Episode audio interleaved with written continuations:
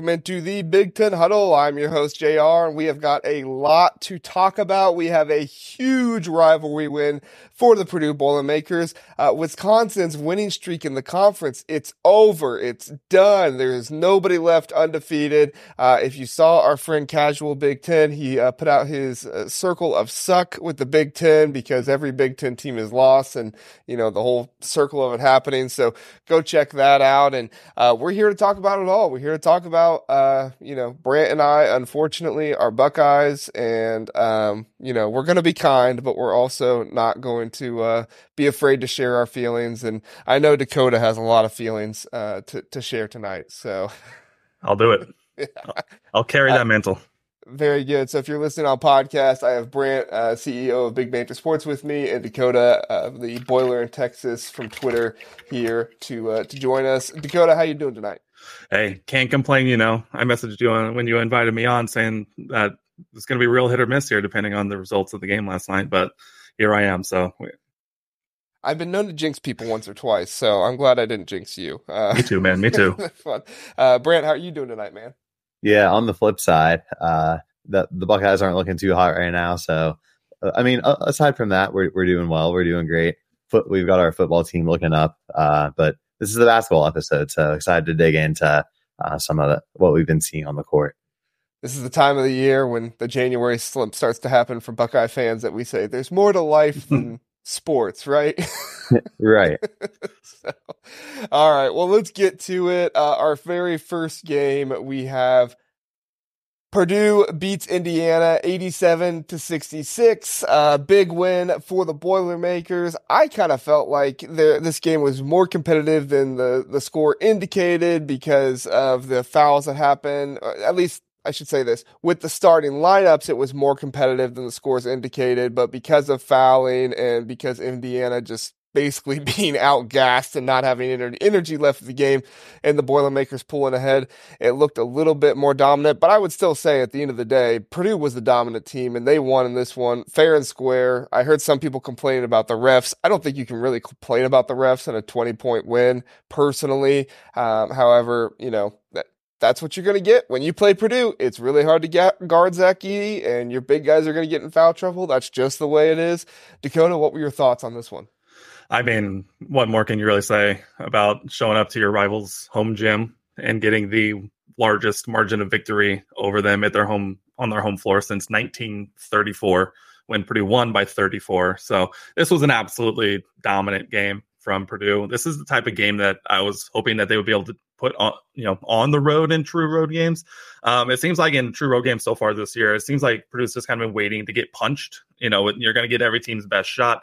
Um, and I think this is kind of the first true road game that we've seen that they really went out and they hit Indiana from the jump and they never really looked back. So I'm very happy with how this one ended up. Um, Zach Edey, obviously, you got to lead off with the big man, 33 and 14. I mean, ho hum, Zach Edey game, 33 and 14. But even then, um, shoots sub 50% from the field, 11 of 23, but goes 11 of 12 from the free throw line. I mean, what more can you really say? And then also Fletcher Loyer, big game Fletch, shows up with 19 points on four or four from three, five or six from the floor. And then Lance Jones, you know, fully delving himself into this rivalry with 17 points and really, uh, just really letting the uh, the IU fans see what's up. But this, I mean, this is the type of game I was you expect Purdue to be able to go into. If you just look at Indiana as a resume and their metrics and all that stuff, this is this is how this game should have gone. But as you know, with rivalry games, you really never know what's going to happen. See, just even a year ago, where Indiana obviously swept the series. There, you know, I can even admit it. Um, so you really don't know what exactly is going to expect coming out in this one, but obviously Purdue was aided by the we'll just say very and sometimes overly aggressive Indiana defense, um, getting their uh, their starters in foul trouble, and Purdue just walked away with it from there. Yeah, I think um, you know it, it, was one of those games where, like you said, Dakota, Purdue was supposed to win, but we've also seen Purdue go to Nebraska and go to Northwestern, and while those teams are good, you know, I would not rank those as top tier teams in the country right now. And although Indiana, you know, I think they uh, were at some point. I don't remember if they are anymore outside the 100 of KenPom.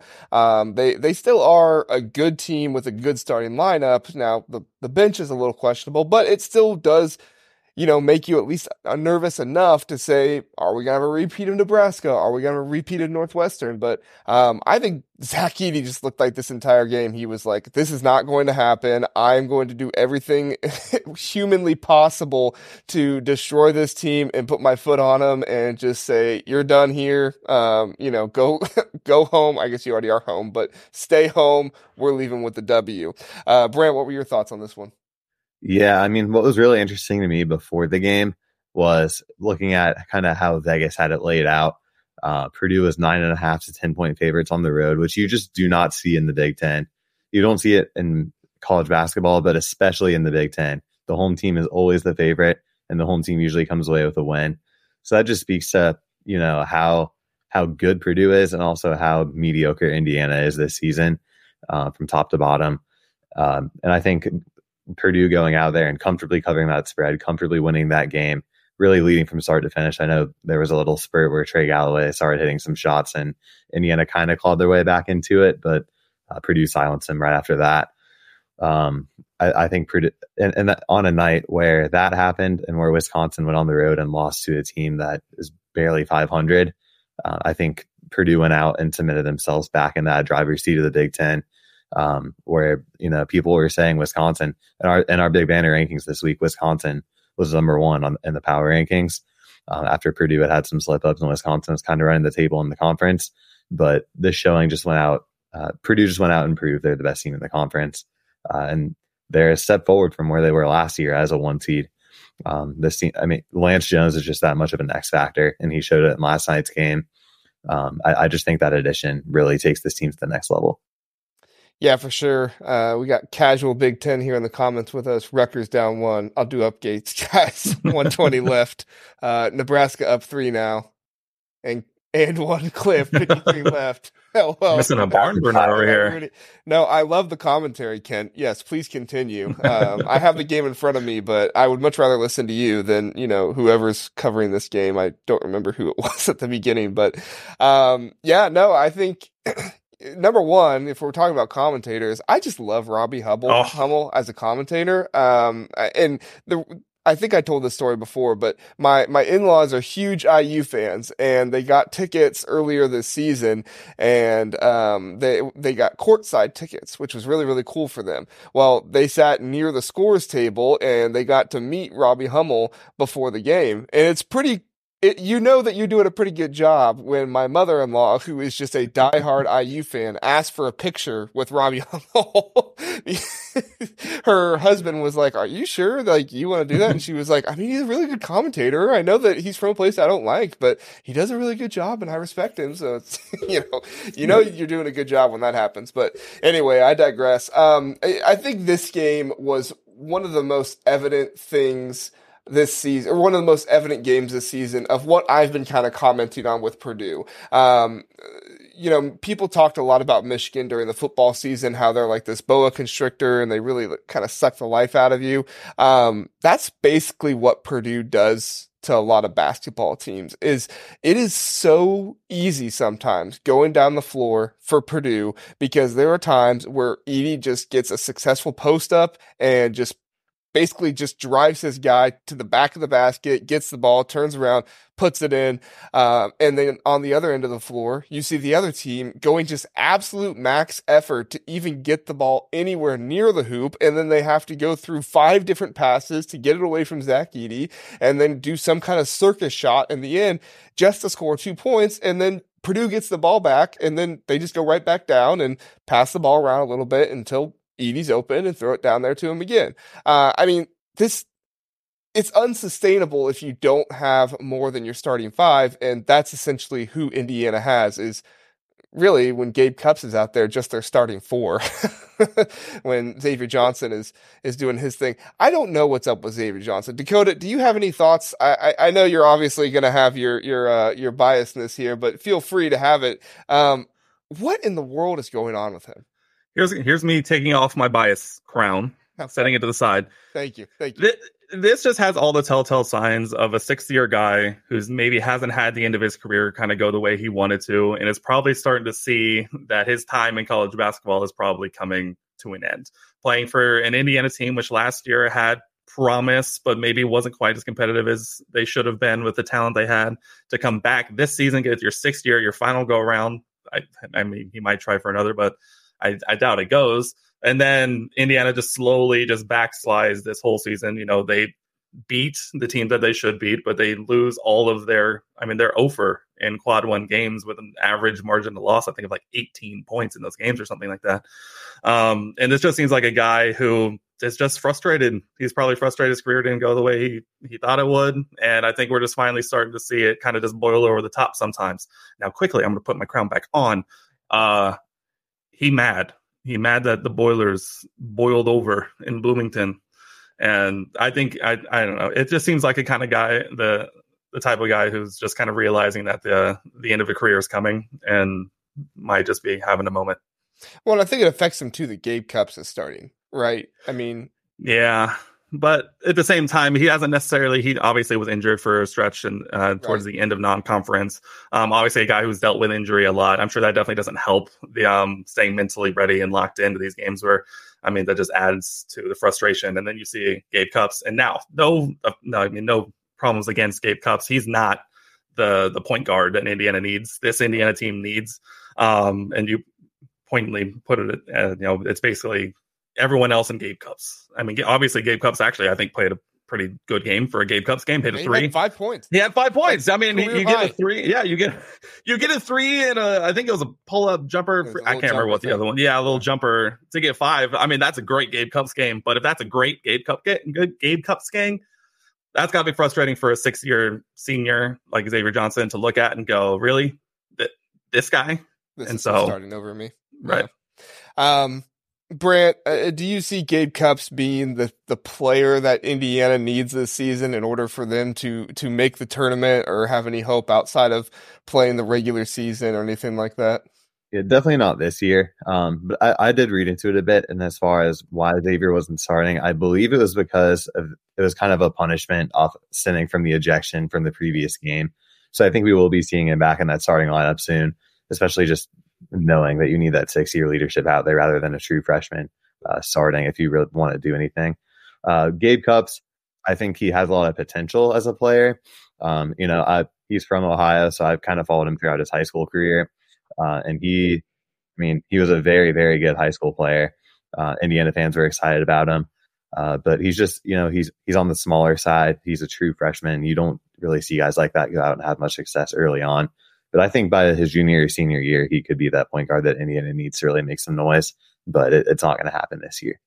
Yeah, no, I I think that Gabe Cupps has potential, and he obviously, I mean, wonderful defender. Um, you know, he was giving Braden Smith fits out there at times when he was when he was guarding him so close and doing a great job with that. Uh, but he just he lacks so much on the offensive end. I give him credit for trying more with the pull up jumpers and the three pointers and stuff like that in this game because I think he realized that's what the team needed from him is is to produce some of that offense himself and not just pass it uh, and make those things happen. But at the end of the day, you know, I think I think Matt Painter finally realized that Fletcher Loyer is the guy you need out there. Uh, Braden Smith is going to do what Braden Smith does for this team. He's he's the point guard that they need in a lot of ways, and he continues to grow.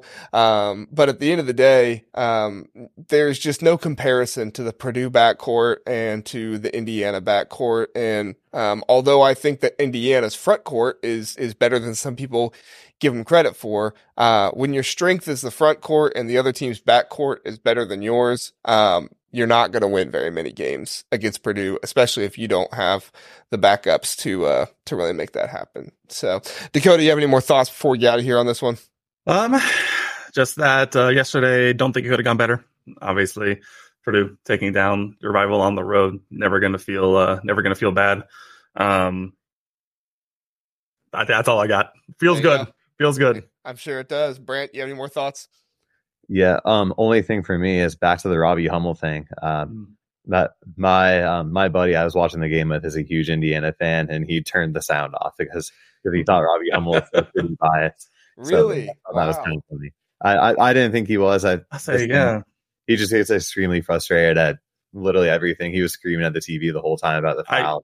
I, I get that as an Indiana fan. I even I feel like Robbie does a really good job about being pretty. I thought he, I thought he was Unbiased. pretty unbiased. Yeah, he's he usually was pretty unbiased, and some points I feel like as most like former players are, can almost be a little biased against the team they played for. I thought Rob usually does pretty good, but I can understand watching that as an IU fan. Just anything Purdue, just just get it out of here. right. Yeah, well, I think he was pointing out the fouls uh, to a good rate. I said earlier that the fouls didn't decide the game. The officiating in this game still was bad. Uh, I don't think it was good officiating, which is, you know, mm, frustrating because you like to see good officiating.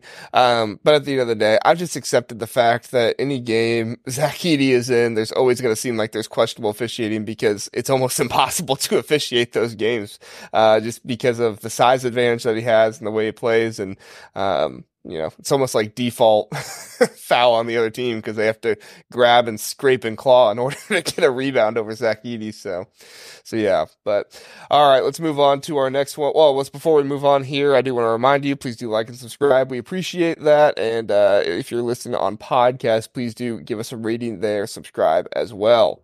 All right, next one. Wisconsin goes down. They lose 83 to 87. Boy, oh boy, this was a heartbreaker for the Badgers. They played tough. I, I, think Wisconsin played well. They were just, they were at Penn State, and Penn State had one of those games where they just, I, I think Wisconsin maybe led for mm, a minute if in this game or something like that, but they did not lead for long.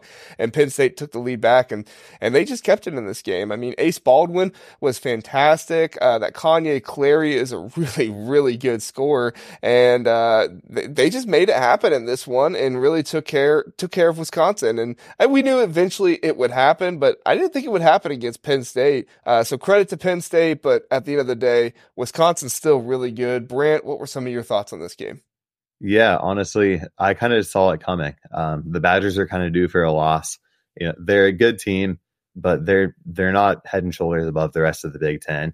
And Penn State also is they're they're a better team than people are giving them credit for. They kind of have a three headed monster in the back uh, backcourt. You mentioned Ace Baldwin. I'd put him in the top maybe three point guards in the in the conference probably. Um, and then Kanye Clary, a very underrated young player. He dropped 27 uh, just getting bucket after bucket. And Nick Hearn uh, out of VCU as well, I believe um, that Mike Rhoades brought him over. Not not at that himself. He had 15 against Wisconsin. Um, so it's, I mean, if they can hit shots, they really can. We saw it against Ohio State earlier this year. They just kind of went lights out and took us down on the road. Um, and Penn State, I mean, it's when you think of tough places to play in college basketball, you're not thinking of Happy Valley, but it, it's been it's been tougher to play there this season. Yeah. It's been tough to play anywhere in the Big Ten this season, and Penn State's no exception. Um, so to go to go and see them dominate from start to finish against Wisconsin, a little surprising, but didn't catch me completely off guard. Yeah, and I think um, you know Penn State's backcourt really makes up for the offensive liability that the front court of Penn State can be. But at the end of the day, Penn State's front court is doing exactly what they need them to do in these wins. Um, now sometimes they don't, but in these wins, they're playing good defense and they're getting rebounds, which is really what you want from your front court when you have an outstanding backcourt like what they have in Penn State. Dakota, what were some of your thoughts on this one? I mean, I think this was. I mean, a lot of people I think could chalk this up to a down game from Wisconsin, but I mean, if you look up and down their their team stats, I mean, they out rebounded Penn State by 11. They shot better percentage from three, a little worse from the field. But th- I think this was just entirely just a game where Penn State just went out and just beat Wisconsin at home. I mean, obviously you had a career night from Kanye Clary going for 27. You got Ace Baldwin going for 20.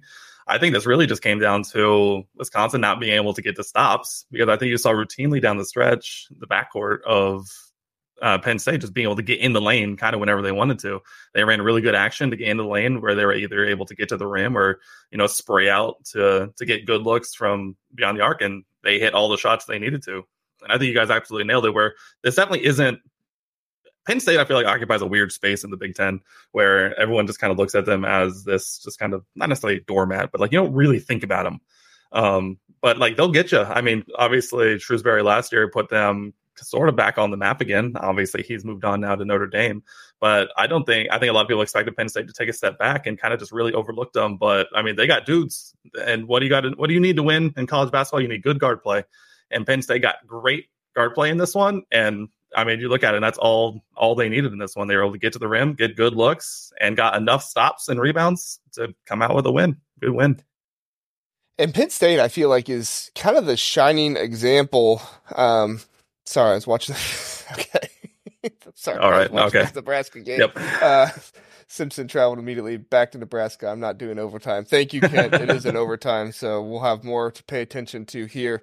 Uh, no, but I was saying about Penn State. Penn State's kind of the shining example right now in the Big Ten of how you can really just essentially flip a roster, right? I mean, this was the Penn State team last year that was booty ball, you know, good shooters, making all these things happen. And then now we have this, this incredible back court with a front court that, you know, I explained them earlier. Uh, and then Leo O'Boyle, who, you know, I just, I love watching him out there play.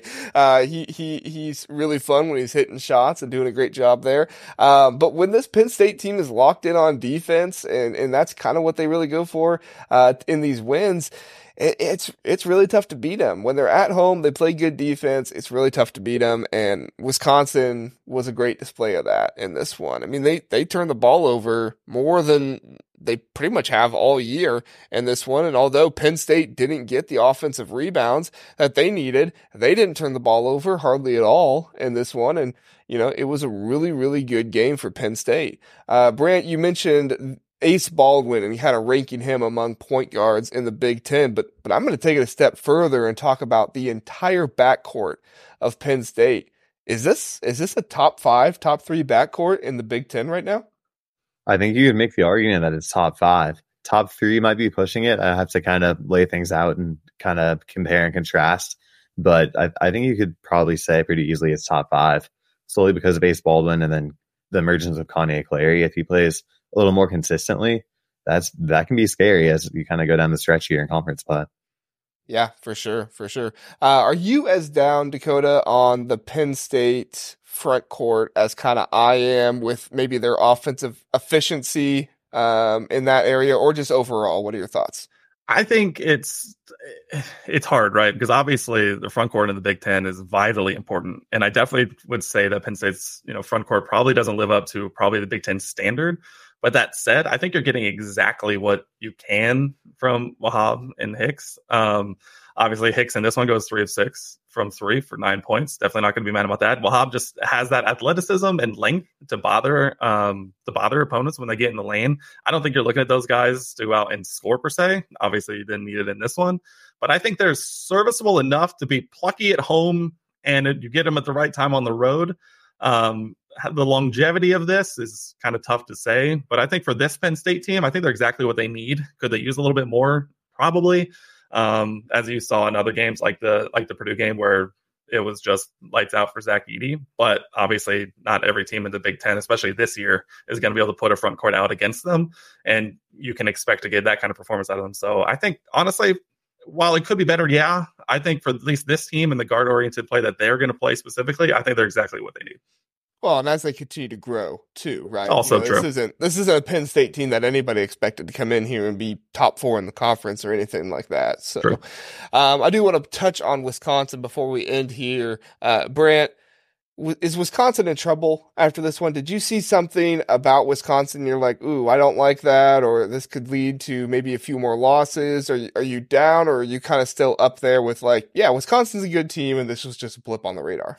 Yeah, I wouldn't say they're in trouble. I still think they kind of played their brand of basketball. Um, you know, it's kind of try and out hustle the opponent. They just simply got out hustled and outplayed.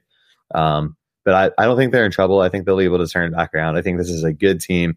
I think this is a this is an experienced team. You know, lots of these guys were all together last year, aside from AJ Storr.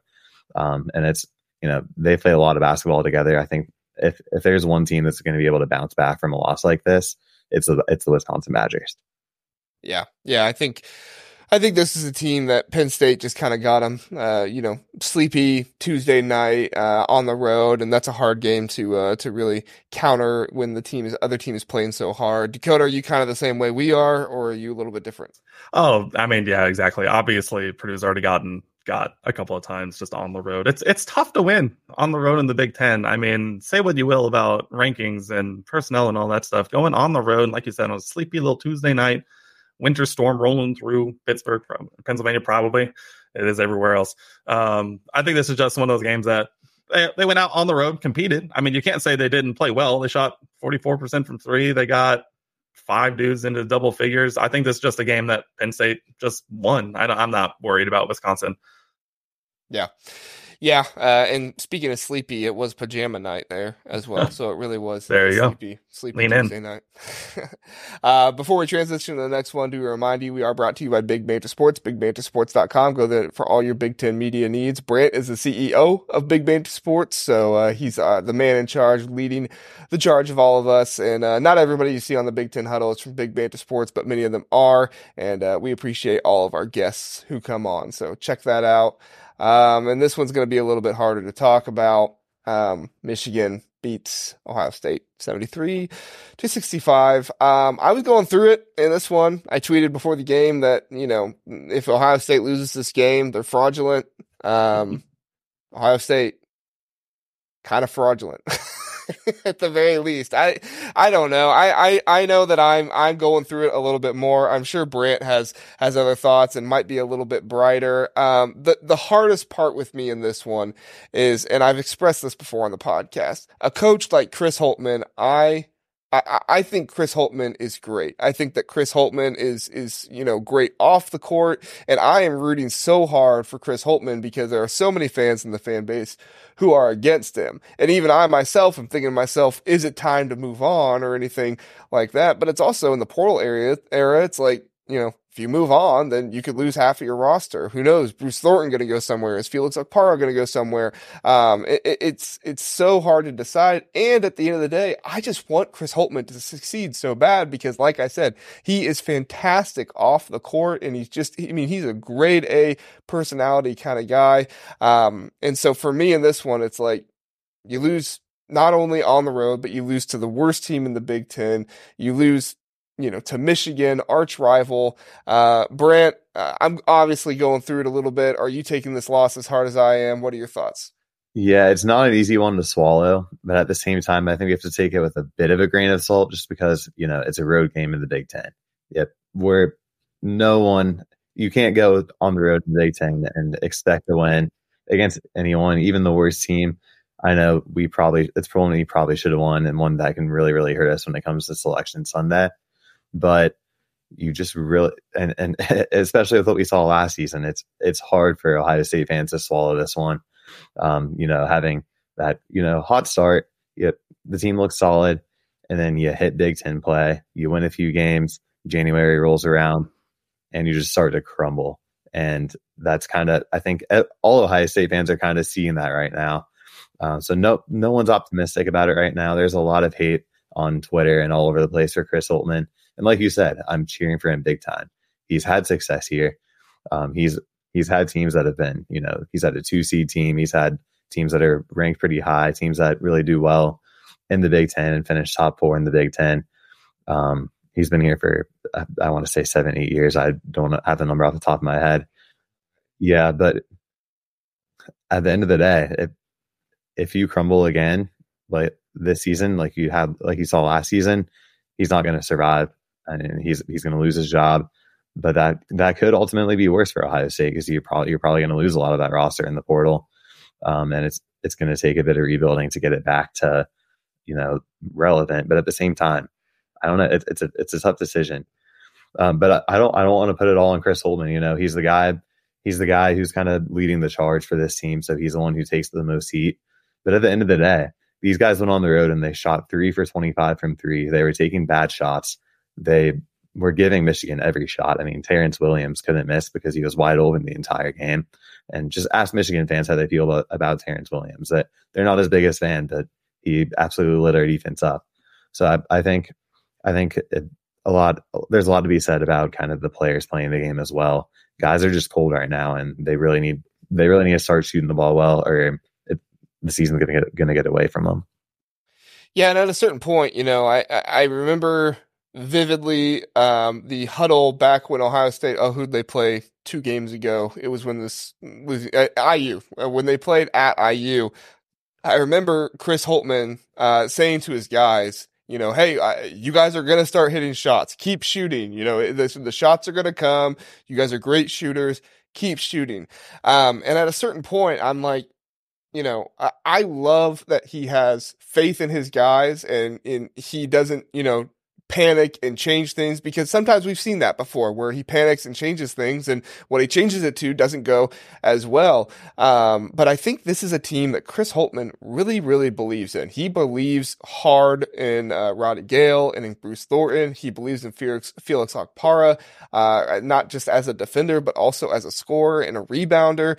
Um, and, and it's evident in that. And so it's hard, I think, for him to say, that this is not going well. We're going to completely overhaul this in the middle of the game when he's seen it in practice, where he's seen it. I mean, Bruce Thornton said after the game, he's like, we watch a lot of film. We practice really hard. We do a good job. And then unfortunately, right now in games, it's just, it's not showing up. Um, and I, I think if, if the losing streak last year didn't happen, I think fans might be a little bit more understanding.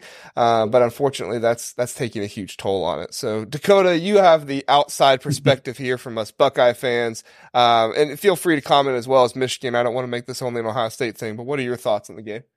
Yeah, this was a weird one to watch. I mean, Michigan obviously having whatever kind of year you could say they're having off the court um, that has kind of started to bleed a little bit onto the court, uh, really. But in this one, it was just it was an odd game where I kind of just always kept expecting Ohio State to kind of get going. Obviously, Michigan playing at home. I think is you know restarting Big Ten play, coming back after the break. Um, obviously, they're blessed by having Dug McDaniel be able to play in this game because it's a home game. Um, it it was just it was very odd, and I think I think I put this on Twitter during the game, and I was like, it was such an odd feeling watching two programs in basketball like Michigan and Ohio State just kind of look like this. Like it was a good game as a as a neutral. Um, I, I did expect Ohio State to win this game. Michigan has looked like kind of just a dumpster fire floating down the road um, this year, both kind of on and off the floor. It looks like a program that just has no trajectory. And so to see them kind of not necessarily look like to break out of that based on it, I think Ohio State just did not play near their best. I would say probably not even near their average. Um, but this was just it was it was an odd one to watch for sure. And I don't really know how to quantify that into the stats, but I mean, obviously, shooting three of twenty-five from three, not gonna not gonna do good. James Battle one of eight from three. Bruce Thornton two of seven from three. Then you got an 0 3, 0 1, 0 2, 0 2, 0 2. And at, some point, those shots are to go down. I don't think I don't think Ohio State was taking too many you know contested shots. I think they were getting pretty decent looks. But this was just kind of a game that Michigan just kind of held on, and obviously you can't put it you know all of it on Ohio State. Obviously, James Williams goes for 18. Um, you get 20 and 15 from uh, McDaniel, uh, 15 from McDaniel, which I honestly didn't think Dug had a had a great game until I looked back at the stats just now and saw he had 15 on you know 50% shooting from three. But this was just one of those games I think that Ohio State is kind of searching for them finding themselves again. You guys mentioned that streak last year that kind of started around this this time of year. Um, it just feels like after non-conference and kind of looking into the bulk and the eye of Big Ten play, Ohio State just kind of you know floats away for a couple of weeks, and it's going to be very imperative for them, both as a program and as this team for this year specifically, to kind of find themselves and start, you know, probably playing up to the level that people expect. Um, I'll briefly touch on the Michigan side. I don't have a whole lot to say about Michigan. I kind of wrote them off pretty early on this year. Um, and then once they did the whole Juwan Howard not coaching uh, against Penn State at the Palestra, um, that fully checked me out on them this season. I don't know what's going on over there for that whole thing, but they came out. Obviously, they had was it they had the Fab Five back for the first time right. ever or something like that. Um, so I think that probably amped them up a little bit, but I don't think Michigan fans are too invested in the season. And this is just one of those. This was one of those weird games that just kind of came and went. And obviously, Michigan comes out on top. But I think, I mean, both of these programs are kind of on a teetering point. I think Michigan probably more so than Ohio State. Um, like you guys mentioned, I think Chris Holtmann definitely has the the capacity to kind of turn this around. I think he's just going to have to, you know, really nail this thing down and and get his guys, you know, back up to the level that we know they can. And uh, time will tell, I guess. Glad you mentioned the Fab Five. Um, did it feel like anybody else that it was almost like Juwan invited his buddies in to see him one last time? Oh, 100%. That's exactly what I thought. This felt like Jalen Rose texting the group going, hey, it's it's Joe over. We yeah. need to get the boys back in town one last time. I mean, it almost felt like he was he was like, you know, hey guys, come in here and support me, and and you know, either it's gonna be the last time you ever see me. I think it was actually the first time the Fab Five had been all Yeah. in there together. I think so. That's what I saw. Um, but you know, hey, come see me one more time, and maybe you'll help me save my job. I don't know, um, or, or something like that. But uh, but at the end of the day, it just it felt it felt weird. It did. It- it- it- and and the it, did you guys see uh, Jalen Rose's Instagram photo before the game outside of a liquor store? Like, I, yeah. no shame if you go to a liquor store. Obviously, you know we all need Hey. a drink from time to time, I guess. But like, um, just an odd place for Jalen Rose to take a, a photo uh, and post on Instagram. Brant, did you have any thoughts on the Fab Five there? Yeah, I mean, the, Michigan was playing like it was the Fab Five era, so um, shout out to that. But yeah, I the, no thoughts for me. I mean, that era that era is over. Just like Juwan's uh, tenure as Michigan's head coach. Yeah, well, we'll have. I guess we'll have one more chance to to send him out um, in Columbus, but who knows if if that'll happen or not. Um, and I want to touch on one more thing, and this is an Ohio State thing. And Dakota, I'd like your thoughts on this, and and then you know, Brent, you can share yours. But Bruce Thornton, um, I want to start off by saying I love Bruce. I think that Bruce is a very good player, but I think Bruce is pressing right now. He had the worst plus minus for Ohio State in this game. He had a minus 16. Um, he only had one turnover, so it's not like he was, you know, crazy or anything like that, but um, only two assists, 19 points. That's fantastic. But um, it doesn't, I mean, Dale Bonner had three assists in this game, and he played what? 13 minutes compared to Bruce Thornton's 38. Um, it just, I'm not saying that Bruce is selfish because I don't think he is, but it it feels like Bruce is like trying to take everything into his own hands. And and I truly do feel like Bruce is feeling the pressure on Chris Holtmann and kind of almost putting that on his own shoulders. You hear him after the game, he was basically trying to defend Chris Holtmann to the fans. Um, and, and it feels like he he wants to not only play for himself, but for his entire team, for his coach, which is all great. Um, but it almost just feels like he's he's pressing out there and feels like he has to do it all by himself. Um, Dakota, do, do you sense that as well? What are your thoughts? Oh, I mean, I I don't think you can blame him. I mean, he's he's probably definitely Ohio State's best guard. And what we talk about all the time is you need great guard play to win, you know, college basketball.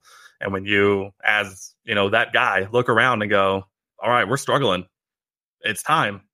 You got to get on the get on my back, and I'll take you to the promised land." And obviously, maybe didn't get over the hump this time, but I mean, you can't blame a kid to look around and you got to applaud him for if this is the case of looking around and going, "All right, like we're struggling. It's we got to go." And I'm I'm going to be the guy to step up and and try and do that. Um, does that usually lead to some pressing moments and maybe overextending yourself just a little bit? I mean, potentially, yes. But if you want to take a long term look at that, that's also the key to you know these guys really taking that next step as his career continues. And you don't, I can't blame him. I mean, I think if anybody is capable of doing it, it's him. So, Yeah. you know, You think the same thing, Brant? What are your thoughts? Yeah, my thoughts are basketball is as much of a mental game as much as it is a physical game, almost even more a mental game, I'd say. And it does feel like Bruce is the number one guy that comes to mind when I think of players on the team who are taking kind of bad shots at times. And it feels like he's kind of in his own head. He feels the pressure and he's he's trying to put the team on his back, but at the end of the day, he he needs to go back to what he was doing at the start of the year, taking open shots when you have them, distributing, driving, uh, and just being that more complete player.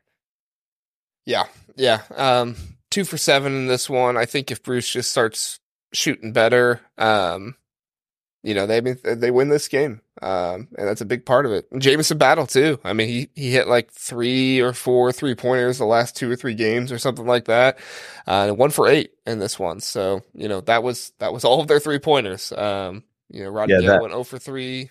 Dale Bonner went zero for two. Oh, what were you gonna say? Uh, The Jamison battle uh, going one for eight may have been my fault actually because I, uh, Tim Miller from the Views from Shot uh, podcast, he put out one of his banger bets, which is Jamison battle to hit three threes, and of Oh, course I had no. to take him up on that. Uh, so that, death. I'll, I'll take the blame on that one. So I didn't I didn't jinx Dakota, but you jinxed the Buckeyes. So well, we understand. We understand. So all right. Uh, we were going to talk about this Nebraska Rutgers game, but there's eight seconds left in overtime. Um, uh, Kent was done when overtime started, but we appreciate you, Kent.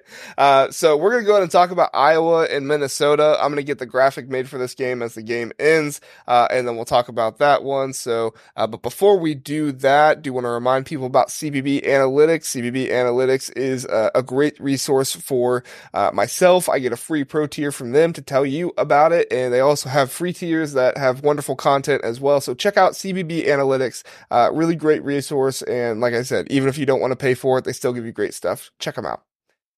All right. Iowa beats Minnesota 86 to 70. Iowa a little hot right now. They started 0 and 3 in the Big 10, but now they're starting back up 3 and 0, so they're 3 and 3 here. Um I, this Iowa team, Fran McCaffery, uh winningest coach in Iowa history also after this one. So, you know, congrats to him. But um, you know, this this was one where Iowa just like I kind of said before is like they're just their offense flourished and Minnesota didn't really have an answer for it. And eventually, when the offense flourishes like that, Minnesota started pressing a little bit uh, and trying to keep up, and they just weren't able to. I think Minnesota's a good team, but they just weren't able to keep up with Iowa in this one. Um, and, and, it was evident and, and, hard for them to do. But Dakota, what were your thoughts on this one? Yeah, I, this was a game to me that I think said a lot more about Iowa than it did Minnesota, and I think I'm probably not alone in saying that Minnesota is probably performing a lot better than many people expected. But at the same time, I don't think it was necessarily fair to see to think that Minnesota was really going to compete as the season started to progress uh, in the Big Ten. And Iowa, as, like you said, has been absolutely rolling on offense. And in these types of games where one team is probably still trying to create their identity as a program in Minnesota. Iowa just comes out and just absolutely just takes it to them. And you have the uh, the offensive potential that Iowa does, I think sometimes that can just become just a little bit too much um, against a team like Minnesota. So I think this definitely says a lot about Iowa. Um, obviously, you get great game from uh, from Krikke. Crikey, do we know?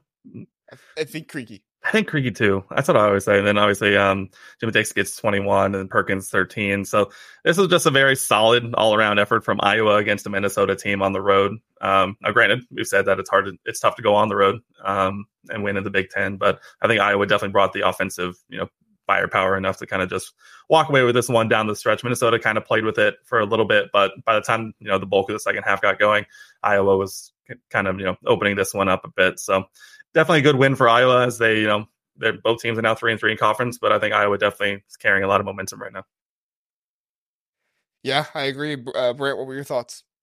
Yeah, agreed. I mean, Iowa the, at the start of the season, they just weren't finding the, the bottom of the basket. And when you're a Fran McCaffery team who can't score, things aren't going to go well because you already don't play, you don't have the defensive uh, firepower that most of the other Big Ten teams do have. Uh, but that they're they're slowly starting to come along. Uh, they can space the floor really well. Owen Freeman, I think, is a huge, huge piece uh, emerging for this team in, in the middle as kind of a Luka Garza type almost. Um, earlier on in Luka Garza's career, pretty similar coming off the bench and coming just clearing the boards and uh, creating some more space for the shooters. So that I could see him kind of following in that career trajectory, um, kind of the way that, that Garza emerged for them. Uh, but when they've got guys who are making shots uh, between Perkins, Sandfort, Dix, uh, Krikke, they've got guys who can who can make shots and who can put the ball in the basket. And they're getting hot right now. Nobody wants to play Iowa when they're making shots because they can beat anyone in the nation. Uh, going on the road and beating Minnesota, uh, it's I mean Minnesota's not the Minnesota of the past. This is a team with a they've got a bit of firepower with them um, they're they're definitely playing better basketball than we've seen from the past few seasons. So it's a good win. It's, it really was a good win for them. Yeah, and I think Ben Johnson has done a good job with this team this season. I think everybody was kind of writing him off, hot seat, you know, not really going to be the guy there. But um, I think Ben Johnson's done a good job. Dakota, do you have any thoughts on Ben Johnson and the job he's just done overall this season? No, absolutely. I mean, he's done fantastically. Obviously, you know, a 12 and 5 record, granted, not against, you know, the best schedule in the country, but I mean, they were, I would say, fairly competitive in, in most of their losses. Um, but I think he's done a really good job. I think there was a lot of question marks with him last year, obviously being his his first year in Minneapolis. But I think he's done a very good job. He's given them a schedule to gain some confidence, and I think he has them playing with a lot of with you know a lot of togetherness and a lot of confidence right now, getting into the bulk of Big Ten play. Yeah, and I think the one of the things that has been most impressive to me is the way he's utilizing Dawson Garcia this season. Um, obviously, Dawson Garcia was a good scorer last season, but uh, just what he's been able to put around him, uh, Elijah Hawkins sharing the ball, the way that he's been able to, and, and they have good guys that are coming off the bench as well. Pharrel Payne, he wasn't a great factor in this game, and I think that contributed to uh, Minnesota not winning, but uh, he's been great this season as well. Uh, Mike Mitchell Jr. has been a good starter for them. He's, you know, giving you uh, good numbers, almost double digits for assists and points in nearly every game uh, so far. So I just, I like what Ben Johnson is doing with this team and kind of similar to Penn State. I'm thinking to myself, like, this team has potential and can go somewhere. It's just not their year yet. Um, and I think that they were more likely to possibly make the tournament. I don't think they probably are. Uh, I think this is a loss that kind of you know a home loss to to Iowa in this one that kind of takes you out of that a little bit. But they could certainly go on a run and beat some good teams and make something happen. So, uh, Brant, do you have any thoughts on the outlook of Minnesota the rest of the season, or Ben Johnson, or just how this team has looked this year overall? Yeah, I mean, I think their season started very well. Um, they didn't really have any big non-conference games. Uh, they had, I mean, the win over Michigan on the road was big for them. Uh, but really, when you look at the games they've played, I mean, that they won at home against Nebraska. That's probably their best win. Um, I think it's really just more of a testament of their schedule rather than um, how good this team actually is. And th- this this just has all the makings of a team that that the wheels are going to fall off. You look at their upcoming schedule; they play tomorrow at Michigan State, um, who's playing a little bit better. Then they play at home against Wisconsin. They play on the road at Penn State, who we just talked about. Not an easy place to play. I think Penn State's probably a better team. Then you play at home against Northwestern, at home against Michigan State, on the road against Iowa. I would not be surprised to see them go 0 6 down that stretch. I really wouldn't. I, I think the wheels are going to fall off for this Minnesota team. And I think people are going to be talking about Ben Johnson the way they kind of were at the start of the season would you say kind of like an Ohio State collapse in January? It it could be an Ohio State S collapse. It could be. I got a joke about it. Otherwise, I'm going to go crazy. Uh, Dylan uh, said to you, Dakota, a familiar face in the Purdue Twitter streets. So yes, Dylan, we we bring all of Purdue Twitter, uh, the t- Purdue Twitter streets over here to the Big Ten huddle, uh, and make sure they know that they're wanted and loved. Um, I, I, think at the end of the day, like kind of like what I said at the beginning, Iowa just got rolling on offense, and there are very few teams in the country, uh, very not many teams in the Big Ten. Purdue probably being the only one, uh, maybe Illinois. I think Illinois could do it too, but uh, we're if I was just rolling offense and going on their streaks, then you know there's not many teams that can really keep up with them. Minnesota went on a couple good streaks. They had like a 10-0 run to start the game. They had a 7-0 run, I think, at one point. Uh, but Iowa, they just consistently were going and, and, doing really good things. They had a seven run, a six run, a seven run as well for Iowa uh, near the beginning of the game. But you know, Iowa's just kind of one of those teams. They keep scoring and they keep making you press, uh, and it's it's really really t- difficult to uh, to overcome that. So, all right, guys, let's move on to our final game. We have. Oh no, I saved the wrong one. Shoot. uh, Brant, why don't you uh, go ahead and tell people where they can find you at while I while I uh, find this. Yeah, for sure. So definitely check out Big Banter Sports. We are all over Twitter. We are on Instagram. We are on TikTok, uh, and we have our website where we, you can find find out more about all of our podcasts within the network, uh, including the Big Ten Huddle. Here, truly, and uh, you can check out blogs there as well. We are working on kind of firing up that that end of things. So uh, lots of, lots of cool content on the way, um, and also some new partners we'll be announcing here soon within the next uh, week or so. Um, so be on the lookout for that, especially Purdue fans tuned in. Um, we we've got something fun coming up for you for you all. So Definitely keep your eyes out on, on all that. Very good, Dakota. Why don't you tell people uh, where they can find you at? Absolutely. You can find me on most social media platforms at Boiler in Texas, as well as right here on YouTube, Boiler in Texas as well. Or you can search for the Runaway, Runaway Train Sports Podcast. Very good. There we go. Look at that. Perfect timing. was perfect. Look at that. Sorry about that. Um, so Nebraska falls to Rutgers. I looked like Nebraska was going to win in this game to me. And then it's like, once we came on the air, it was like Rutgers just kind of turned things around. So I didn't get a chance to hear kind of the, everything that was going on. But at the end of the day, Rutgers made a comeback in this one. They brought it to overtime. Uh, some kind of crazy stuff there going on. If you read Kent talking about it in the chat, you kind of saw all the craziness of what was happening. And, it's the craziness we love of Big Ten basketball, right? The late, late game shenanigans and, and trying to figure out what is going to happen and the, the referee calls, the out of bounds here and there, just guys playing super hard. Um, I still think that Nebraska is a good basketball team. I don't think that they are um, that they are going to be hindered by this loss a ton. I mean, they beat Purdue, so that obviously is really helpful there for them. But at the end of the day, um, Rutgers is hard to beat, especially at Rutgers, and and this was a tough one for them. Brant, what were your thoughts? Yeah, I mean, really encouraging to see the way Rutgers battled back because I think they may have been down by double digits or close to double digits in this game. Nebraska yeah. kind of in the second half they pulled away there for a bit, so kind of surprising to see Rutgers uh, be able to kind of claw their way back into it. We, we haven't seen it from them the, this year, um, so uh, but I mean at the same time it's playing in the RAC. You're it's it's that kind of environment. It's going to get crazy. Uh, Rutgers is never out of it. You can never count a Rutgers a Steve Pikiell coach team out of it. Um, so really impressive for them to go out and do that and kind of keep their season afloat. Because if they would have lost this one, yeah, you would have had to seen the writing on the wall that their season's done.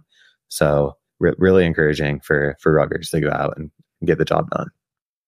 And we've been saying on here for a while now that like Rutgers, you know, obviously this season matters. Nobody's saying that a season doesn't matter, but eh, a lot of what Rutgers is doing this season is building for next year and what Steve Pikiell is doing. Steve Pikiell went crazy in this game. He got a T at one point. He was just yelling at the officials like crazy.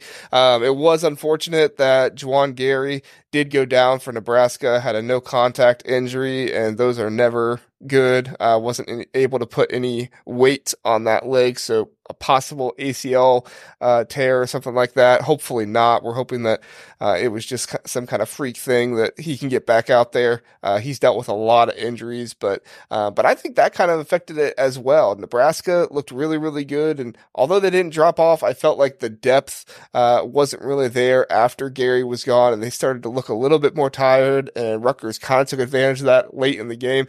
Dakota, what were your thoughts? Yeah, I think you're exactly right. Seeing those non-contact leg injuries never looks good.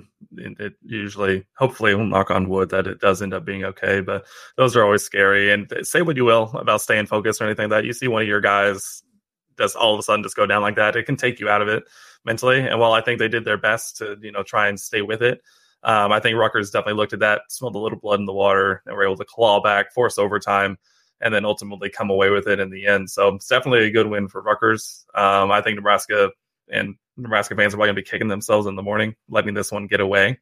But that's life in the you know in that mid pack of the Big Ten. You know you can't give them an inch; they'll take a mile, especially playing at the RAC. Um, Purdue fans are know all too well the horrors of playing at the RAC um, here in the last few years. So you can't let them get going. That's a small, intimate little little gym, and they will absolutely get rolling. So it is a win Rutgers absolutely need needed. Um, they still have a long way to go if they want to be in any sort of postseason um, play conversations. Um, I don't know if this loss doesn't necessarily hurts Nebraska, but I think a win here would have definitely gone a lot farther than uh, than this loss will in the long run. So it's tough for Nebraska, but someone's got to win it. Right. Um, Eh, Brant, I do want to bring up because he is just fantastic and astounding. Obviously, the the whole Rutgers team had a good game in this one. Uh, there wasn't really anybody that you could point out to say that played bad or anything like that. But Cliff Omoruyi, man, um, four blocks in this one, 14 points, 15 assists. I cannot wait for when Cliff Omoruyi plays against Zach Edey because both of those guys are just playing outstanding this season. Brad, did you have any thoughts about Omoruyi and his defensive effort or anything that he did in this game overall? Yeah, I mean, Cliff is just an animal in the paint. And when you've got I mean, Nebraska, the way they play, Juwan Gary's kind of their guy in the paint, kind of their scrappy rebounder. So when he goes, when he's out of it, um, that just kind of opens up more opportunity for Omoruyi to dominate in the paint. And uh, he went out and did that. I mean, uh, you get a classic Cliff Omoruyi showing with those 15 rebounds, four blocks, uh, 14 points, just absolute dominance. Uh, so that not not surprising to see him go out and just go crazy. Yeah, and he, you know, one thing that he could really use to improve his game that Zach Edey has is his free throw shooting. He was two for seven in this one, so obviously that you know didn't have a huge impact. Uh, were uh, still able to win this game, but uh, Dakota, do you have any thoughts on the potential matchup we'll see between Omoruyi and Edey coming up soon? I'll say this: that's always a very fun one to watch because they, you talk about two just completely different types of centers. Obviously, Zach seven four, three hundred pound beast monster mountain of a man, and then you have Cliff on the other side, very long, very athletic dude who just loves to go after every shot that's going towards the rim.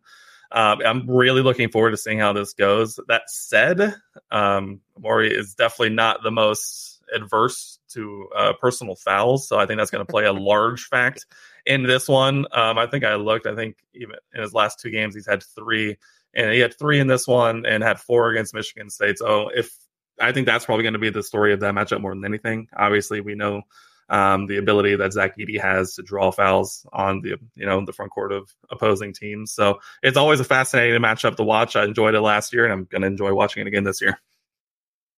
And, and just you, you mentioned him a little bit there, Dakota.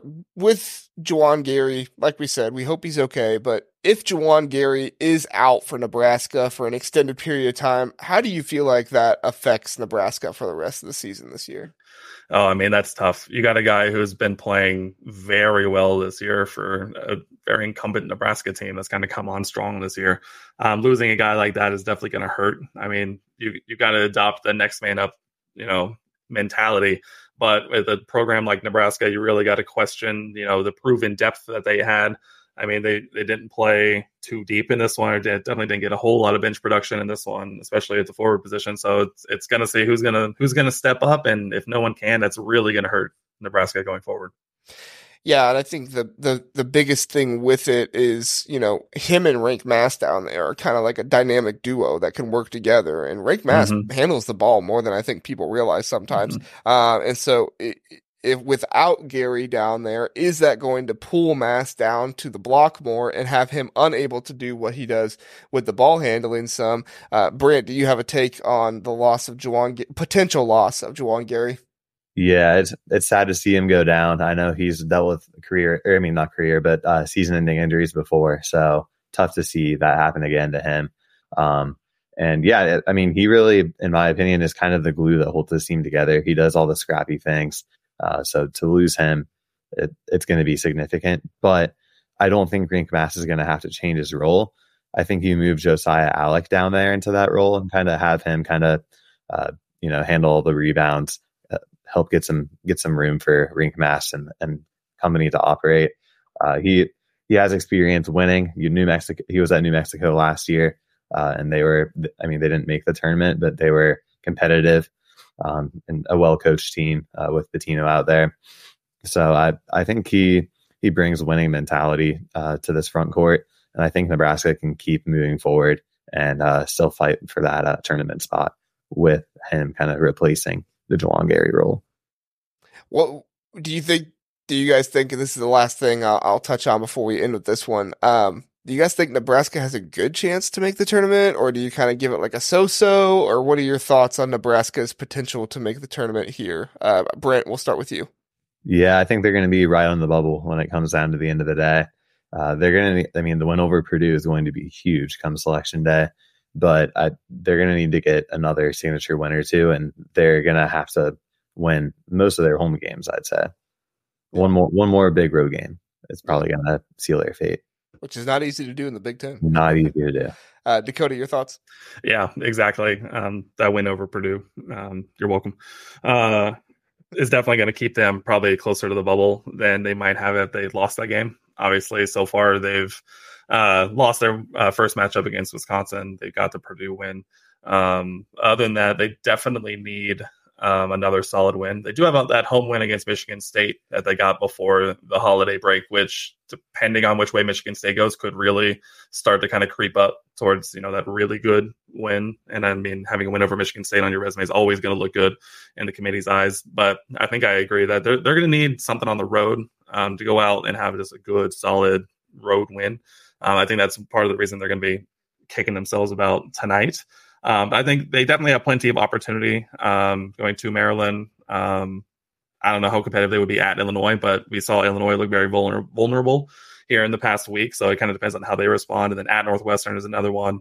And then at Indiana, which I'm hoping Indiana just falls up. Fuck, never, never mind. Um, so they definitely have opportunities to go on the road and get wins, but I think they definitely need to put some road wins on that resume to go with those big home wins. Yeah, yeah, for sure. Uh, Russ is in the chat. Potential loss of Gary just means it's Tominaga time. Uh, yes.